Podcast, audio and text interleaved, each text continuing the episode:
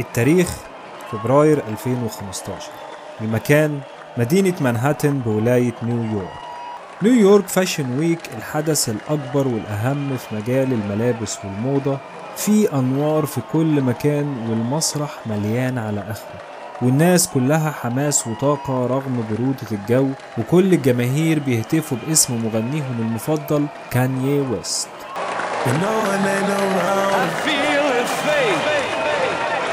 I. I think I think too I much. feel his faith. Ain't nobody I watching. feel his faith.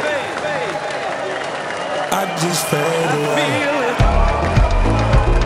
كانيه ويست طلع على المسرح لابس الهودي الأسود مع البنطلون الأسود وسنيكرز أديداس سودا إير ييزي هتقول لي إيه يا عم أمير فين الإبهار أقول لك استناني بس وريح ظهرك كده واسمعني كانيه ويست لسه ماضي عقد مع اديداس قيمته 10 مليون دولار. وجه في ال Fashion Week عشان يعمل promotion للموديل الجديد من ال sneakers Air Yeezy هتقوم برضو وتقول لي ما ده عادي يعني ما كل النجوم عادي إنها تعمل دعاية.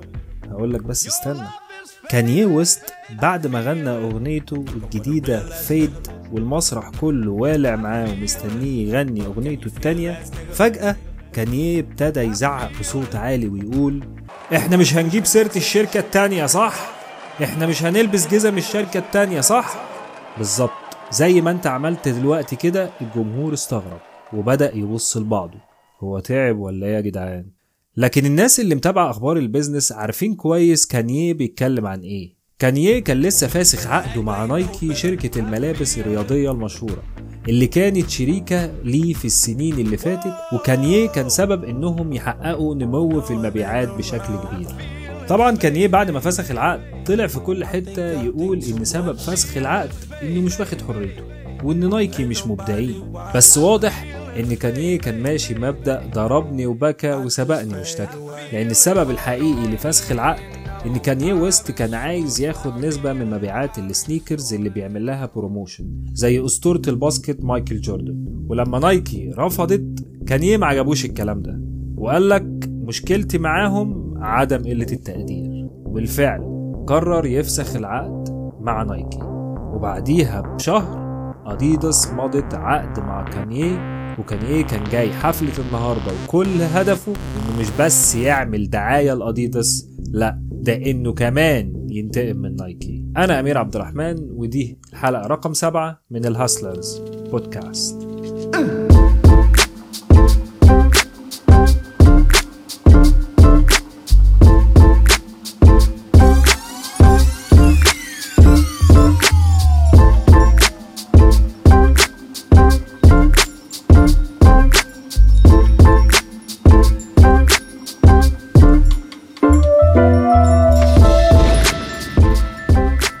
ال market size أو حجم سوق ال sneakers في 2018 في العالم قيمته وصلت ل 60 مليار دولار. ومتوقع إن القيمة دي تكبر لحد ما توصل ل 200 مليار دولار. طبعا دي ميزانية دول. أنت لما بتسمع الأرقام دي لأول مرة بتتخض وبتسأل نفسك طب إشمعنى ال sneakers بالتحديد؟ يعني دي جزمة معمولة من المطاط ورباط قماش. ليه ليها أهمية كبيرة قوي كده؟ طب ما طول عمرها الناس معتمدة على الجزم الجلد في حماية الرجل. بس خليني أقول لك إنه في بداية القرن العشرين تم اكتشاف المطاط وبدأت مصانع الجزم تستخدم المطاط في جزمها عشان وزنها خفيف وبتتحمل. وده كان حل هايل للرياضيين لأنه بيخلي فيه سهولة في الحركة وبالتالي تم استخدامها في مختلف الرياضات.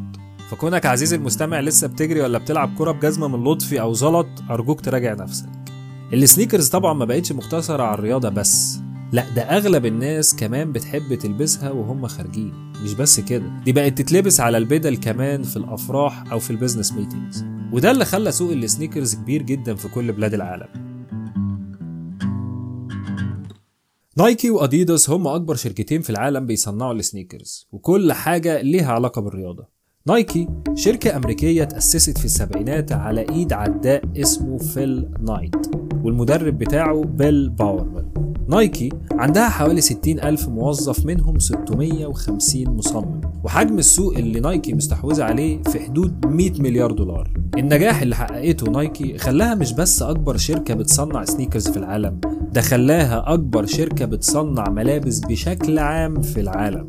طموح نايت وإبداع مدربه باورمان كان سبب في ظهور موديلات كتيرة من ال sneakers اللي الناس تكون مغرمة بيها جدا وعايزة تلبسها زي Air Force 1 و Air Max واير جوردن نايكي ما كانتش بس العلامة التجارية المفضلة للرياضيين والمشاهير حوالين العالم. لا دي كمان كانت رائدة في تطوير منتجاتها عشان تقدر تخدم العملاء بشكل أفضل.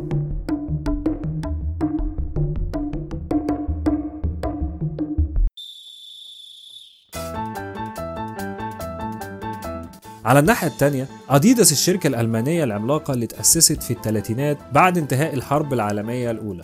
أديداس اتأسست على إيد اتنين إخوات هما رودي وآدي داسلر.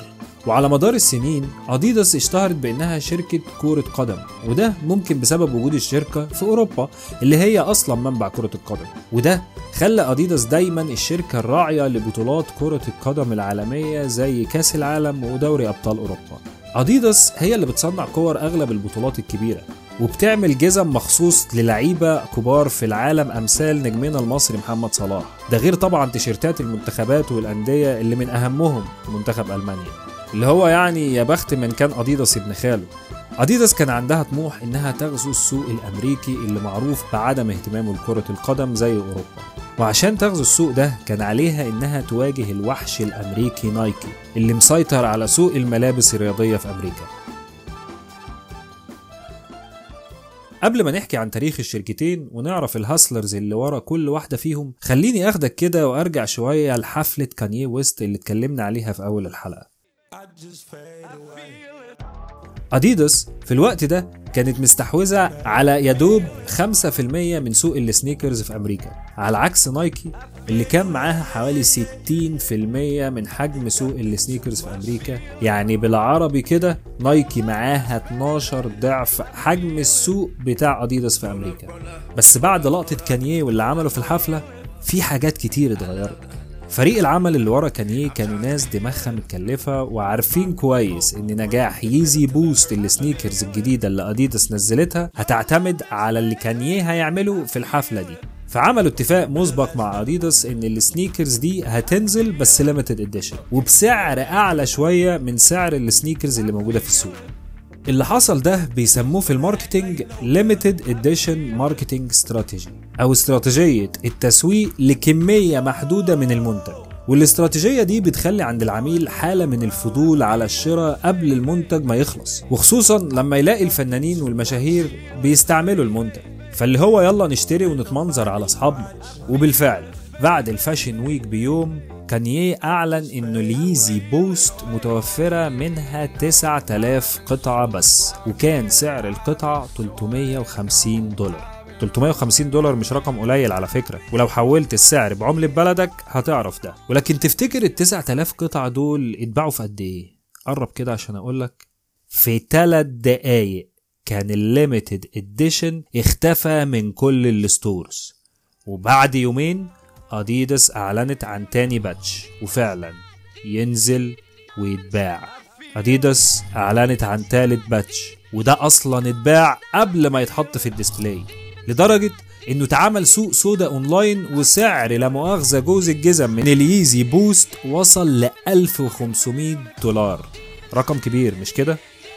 عزيزي المستمع أحب أقول لك إن خلال شهر واحد سعر ال Yeezy Boost وصل ل 5000 دولار والناس بتشتري زي المجانين ومحدش عارف يوقفهم. طبعا مش محتاج أقول لك إنها خدت الجزمة الأفضل في العالم في السنة دي من annual shoe award حاجة كده زي أوسكار أحسن جزمة. وبدأ مشاهير هوليوود يتصوروا وهم لابسينها وبعدها بدأت اديداس تنزل في سعر الجزمة لحد ما وصل ل 200 دولار. وده كان سعر قريب جدا من ال sneakers النايكي. وفجأة المبيعات ضربت. ولأول مرة ما تبقاش sneakers Air Jordan ولا Air Force ولا أي sneakers من نايكي رقم واحد. ولأول مرة يكون في منافس حقيقي لنايكي في أمريكا. أديداس ما وقفتش لحد هنا. لا دي بدأت تغري المصممين اللي بيشتغلوا في نايكي إنهم يجوا يشتغلوا في معامل التصميم عندهم وبمرتبات رهيبة.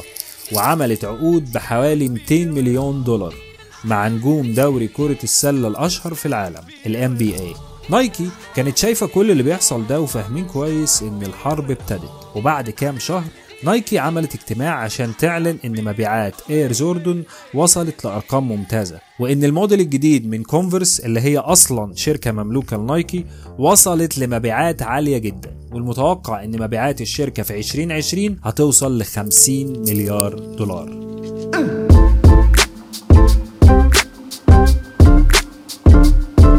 مارك باركر المدير التنفيذي لنايكي جمع الموظفين ووقف في الاجتماع ووراه كلمة 50 مليار دولار بالبنط العريض. بس الموظفين ما كانوش منبهرين قوي لأنهم كانوا في حالة قلق وتوتر خصوصا بعد دخول أديداس الحرب معاهم. وفي موقف غير متوقع أعلن فيل نايت ال hustler اللي بنى نايكي على كتافه إنه هيتقاعد من منصبه كرئيس لشركة نايكي. يا ترى إيه هيكون تأثير قرار زي ده على مستقبل نايكي؟ خصوصا وشركة زي أديداس واقفة زي اللقمة في الزور والمنافسة معاها مش سهلة. في الحلقات الجاية هنرجع بالزمن ورا شوية عشان نعرف تاريخ الشركتين. ومين هم ال hustlers اللي وراهم؟ وإيه اللي هيحصل تاني بين نايكي واديداس والحرب بينهم هتوصل لفين بعد 2015 تابعونا الحلقة الجاية ولو عجبتك الحلقة دي ومش عايز يفوتك الحلقات الجاية اعمل subscribe وما تنساش تسيب 5 star review كان معاكم أمير عبد الرحمن في الهاسلرز بودكاست. سلام عليكم.